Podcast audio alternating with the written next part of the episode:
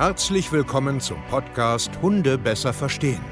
Wir wollen hier authentisch und ehrlich unser Wissen vermitteln, damit euer Leben mit Hund wieder harmonischer wird. Heutzutage gibt es mehr Informationen über Hunde als je zuvor. Das Internet gleicht einem Dschungel an Meinungen und Philosophien und dadurch gibt es sehr viele verunsicherte Menschen. Damit ihr wieder Licht am Ende des Tunnels seht, nehmen wir euch an die Hand und begleiten euch durch diesen Dschungel. Wir räumen auf. Wir geben euch Wissen, Mindset, Strategien. Dem Hund zuliebe.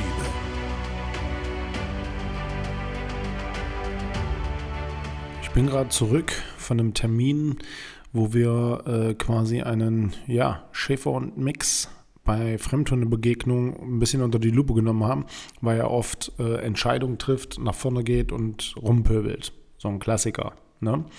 Und ich nehme diesen Podcast auf, weil ich glaube, dass das wichtig ist für dich da draußen vielleicht auch so ein Stück weit zu verstehen, um das mal zu hinterfragen, warum du nicht vorwärts kommst. Kundin X mit Hund Y ist bei uns im Training, super Erfolge, Hund wird ruhiger, aufmerksamer, Spaziergänge machen mehr Spaß, ja, das, das, das, das Laufen an sich wird besser. Fremdhundebegegnung war auch schon ganz gut und jetzt gibt es aber wie so eine Stagnation. Gefühlt geht es ein bisschen rückwärts und wir müssen natürlich immer herausfinden, warum ist das so? Wo sind vielleicht die, die, die Defizite? Äh, was wird vielleicht missverstanden? Wo, gibt, wo sind die Feinheiten? Und im Endeffekt ist es so, dass wir uns das dann natürlich immer anschauen, ne? live dann auch mal vor Ort oder halt über Videoanalysen, je nachdem. In dem Fall war sie bei uns. Ähm, ich gucke mir, es war eine Hündin. Ne? Erzählen wir auch wieder eine schöne Geschichte. Könnt ihr auf unserem YouTube-Kanal sehen. Ähm, und gucke mir einfach mal das Verhalten des Hundes und des Besitzers und den Dialog natürlich an. Also für mich ist wichtig, immer diesen Dialog zu beobachten. Wenn ich meinen Hund besser verstehen will, muss ich auch mich richtig beobachten, damit ich unseren Dialog, also die Kommunikation auch richtig ja, deuten kann, weil da verstecken sich ganz, ganz oft Sachen, die halt richtig schief laufen. Nun schauen wir uns den Hund an. Der Hund bewegt sich äh, außerhalb des Territoriums, wird natürlich ähm, nicht die, die, die, die Intention zeigen wie zu Hause. Das ist auch vollkommen okay. Weil es geht, es geht meistens nie darum, die, die hohe Aggression oder die Ausrast- oder Nervositätsform zu sehen, sondern es geht generell darum, ab wann wird die Entscheidung getroffen, wie geht der, der Besitzer ins Gespräch rein. Und jetzt haben wir dann über mehrere Sachen, über Stoffhunde, kleine Hunde, große Hunde, aufdringliche Hunde, uns das Verhalten angeschaut, wenn die äh, Hündin nach vorne geht und äh, explodiert. Und dann, was die äh, Besitzerin zu sagen hat, wie sie damit umgeht und wie sie in den Dialog reingeht. Und plötzlich fallen mir halt Sachen auf, wenn ich sage, komm, bitte korrigier das jetzt mal, also sag ihr bitte mal, sie soll jetzt einfach aufhören, hier rumzubrüllen, ja, ähm, dass ich dann zum Beispiel als ersten Punkt sehe, es wird immer zurückgerufen. Ganz oft ein Dialogfehler, dass Menschen nicht eine Grenze setzen, sondern einfach immer nur zurückrufen, Leckerlis verteilen und danach marschiert der Hund wieder ab und pöbelt wieder rum. Das ist eine Kommunikationsspirale, weil man immer nur in dieser Tu-Das-Kommunikation bleibt. Komm her, super, Sitz, fein, Explosion. Komm her, super, Sitz, fein, Explosion. Und das kann zu einem Problem führen. Nicht immer, aber sehr, sehr oft sehe ich das. Das heißt, es werden gar keine Grenzen gesetzt. Also dieses, hör auf jetzt. Also was du machst, ist mir egal, aber hör auf jetzt zu pöbeln. So, und wenn man das dann erkennt, dann kommen natürlich die richtigen Rückfragen und sagt, okay, mir ist aufgefallen, ähm, immer wenn ich sage, korrigier das mal oder sag mal, sie soll das jetzt bitte äh, lassen und damit aufhören, rufst du zurück. Belohnst natürlich das Verhalten, weil zurückkommen und so weiter, das ist ja auch vollkommen in Ordnung. Aber wann sagst du ja mal, dass du das nicht mehr duldest, also dass du das gar nicht mehr haben willst? Da kommt dann, ach so, ja, mhm. und dann sage ich, okay, wo könnte das denn noch im Alltag passieren? Gibt es vielleicht noch eine Situation X, gibt es vielleicht noch eine Situation Y und so weiter und so fort. Und dann kommen immer mehr, mhm, mhm, mhm, mhm.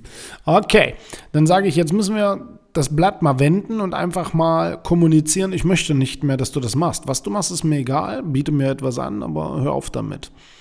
Und dann müssen wir im Endeffekt pingelig sein.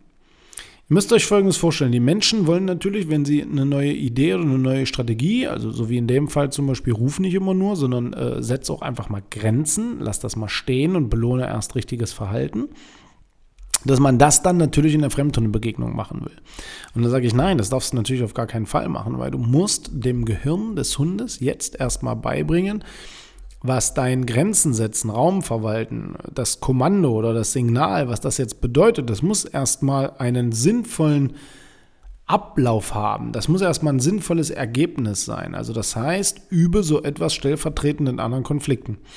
Dann haben wir gezeigt, wie man körpersprachlich ein bisschen arbeitet, wie ein Gespräch ist. Ja, und dann habe ich gesagt, und das musst du jetzt was du da jetzt gerade siehst, dass die Ohren mal nach hinten gehen, dass du so Demutsverhalten bekommst, dass du Stillstand bekommst, dass du das jetzt belohnst und diese Gespräche stellvertretend zum hohen Konflikt Fremdhundebegegnung hundertmal an allen möglichen Stellen übst. Was kann das sein? Spring nicht einfach aus dem Auto raus, spring mich nicht einfach an, wenn du ein Leckerli willst, äh, mach Sitz, wenn ich Sitz sage und nicht erst nach dem sechsten Mal und so weiter und so fort. Das heißt, hier kann man sogenannte Ernstgespräche führen mit seinem Hund und die sind enorm wichtig.